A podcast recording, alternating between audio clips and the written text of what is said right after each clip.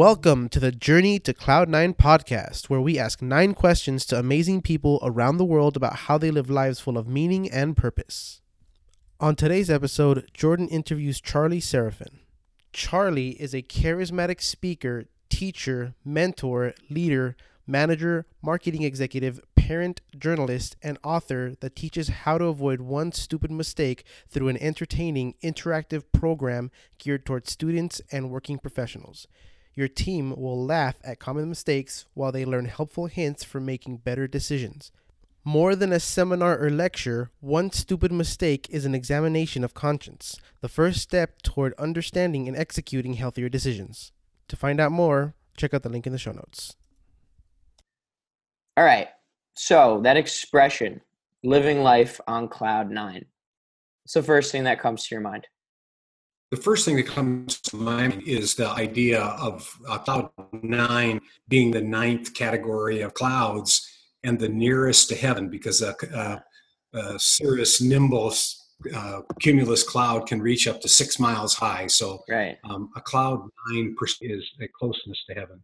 Yeah, I I uh, I appreciate that interpretation, because so this is all mark. This is marketing for the book, but the book itself, The Journey to Cloud Nine, is a fictional story.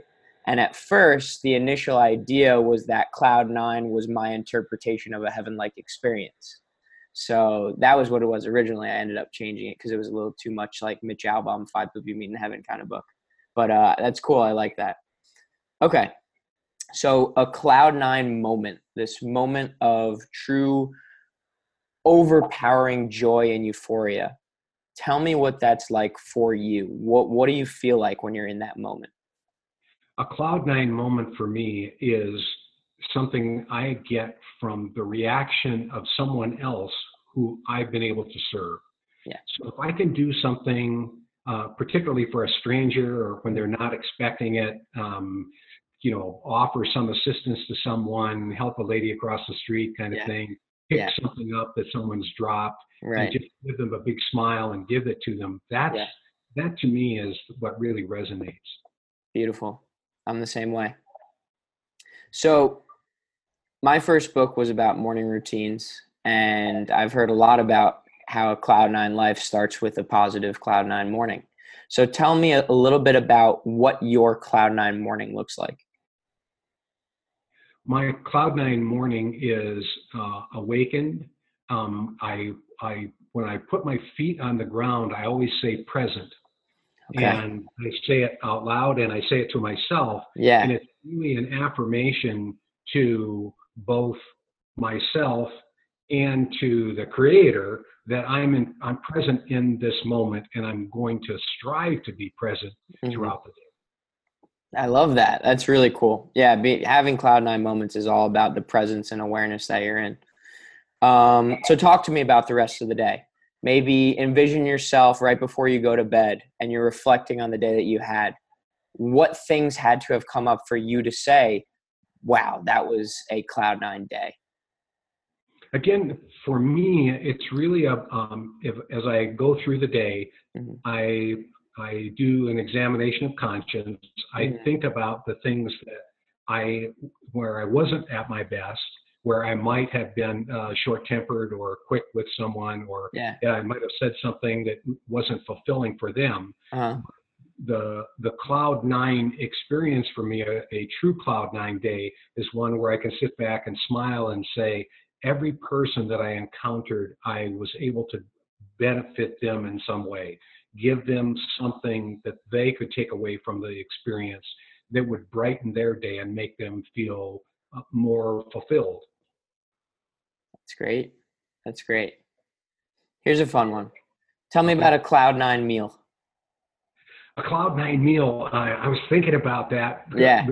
Great question, right? Yeah. So Cloud Nine meal. I, I had one last week.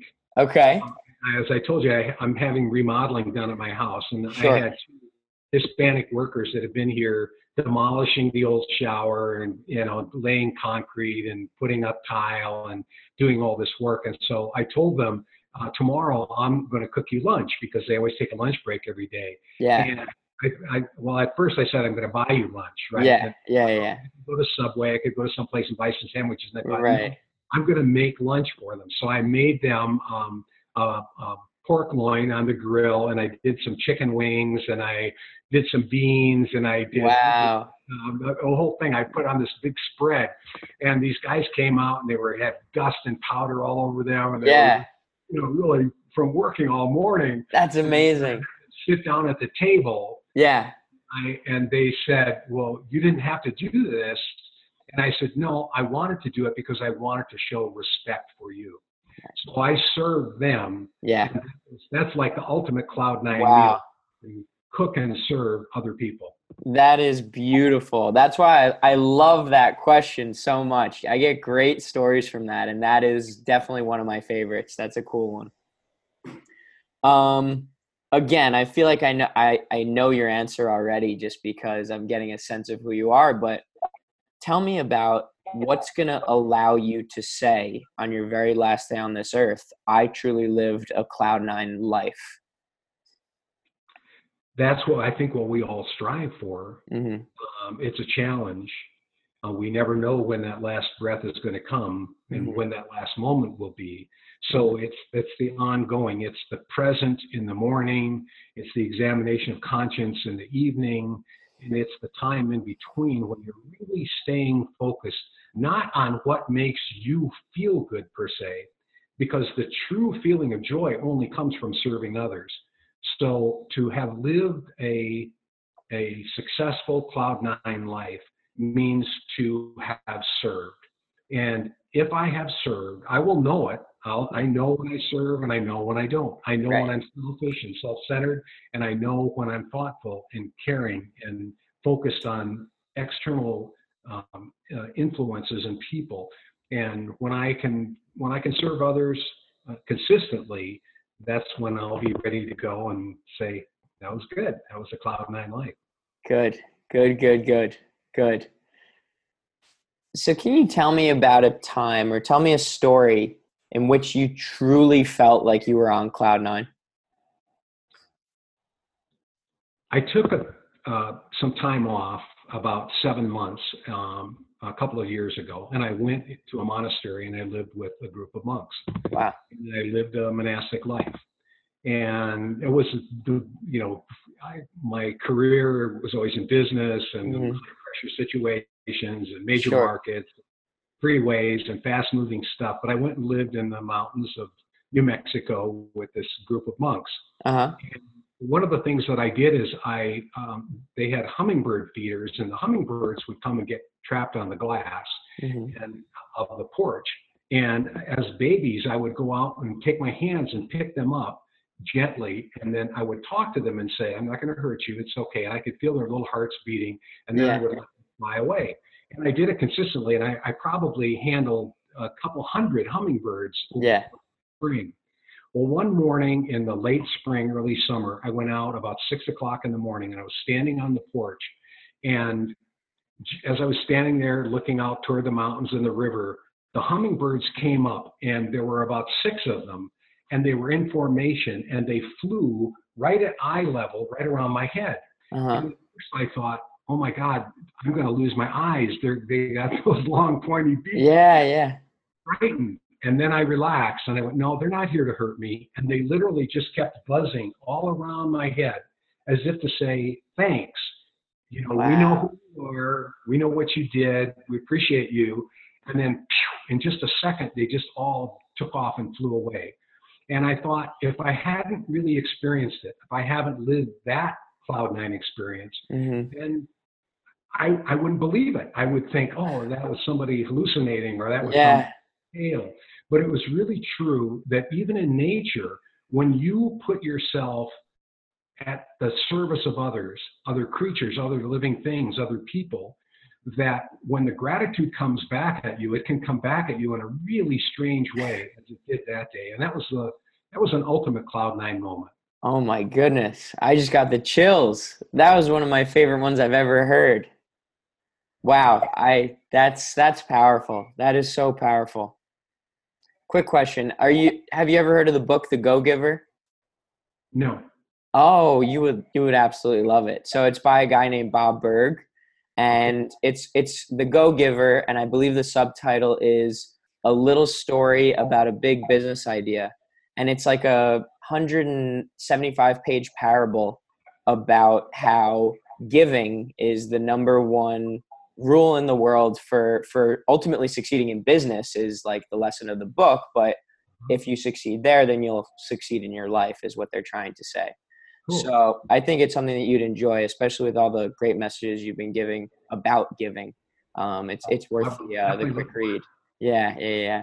And Bob Berg's a good guy. He's very active on LinkedIn as well, and he's sold over a million copies and has over a thousand reviews on Amazon. So good connection if you if you wanted to reach out. Um, okay, so these last two questions. Whereas it's all about, it's all been so far about this idea of Cloud Nine. Now I actually want you to help people get to Cloud Nine a little bit more, right? So the first of the last two questions is, uh, I know you mentioned a little bit about the morning and a little bit about the, the consciousness at the in, in the evening. Do you have any other routines or daily habits that really help you get to Cloud Nine, or you think will help others get to Cloud Nine? The one that I uh, picked, I I learned so many things at the monastery, living uh-huh. with people. Um, of course, yeah. You know, we had a lot of days when there was just complete silence and no one spoke. Mm. And it's amazing that you can sit at a table with eight or ten people and have a wonderful meal and not exchange any words. It's a really different feeling. And if you haven't tried it, I, I recommend having a group of people, having your friends over and have them yeah. sit down and tell them beforehand, we're going to have this meal. We're going to pass the things just by sort of pointing and motioning. We're going to look at one another, but we're really not going to speak. We're going to just, we're going to try to speak um, telepathically. And, uh-huh. and I'm not to the Twilight Zone here, but uh-huh. to, but the the one exercise that I learned is an ancient monastic Uh, listening exercise, and I try to do it every day. Mm-hmm. Um, it only takes about five minutes, which is yeah. great about it because people are so rushed for time. But what you do is you, uh, it's preferable to do it outside, but you can do it inside or anywhere. But if you can go outside and you can sit comfortably somewhere or lean against a tree and yeah. close your eyes and just listen. You listen, you at first you'll hear all the sounds in your immediate vicinity, and then try to listen for the sound that is as far away as you can hear, and then try to find and identify a sound that's even further away. And when you find the sound that is the farthest from where you are physically, then listen to that sound and really try to color it. So if it's a, if it's a freight train, you know, mm-hmm. try to imagine which direction it's going and what the cargo might be and where it's yeah. going. If it's a plane, try to imagine, you know, again, where is it going? Who's flying the plane? Who's uh-huh. on the plane? That sort of thing. So if it's a bird, try to, what type of bird would it be? Is it big? Is it small? Um, what does it look like? Um, yeah. Where's, where's it going? Uh, does it have a mate? Does it have babies yeah. in the nest and that sort of thing? And by focusing, by listening and just focusing on that, what happens is we do, it recalibrates your brain. It's the same uh, physiological effect that you get from a, um, a meditation or a transcendental meditation, where mm-hmm. you really Um, so many people can't meditate because when we ask them, we say, do you think it's a good idea? And they go, oh yeah.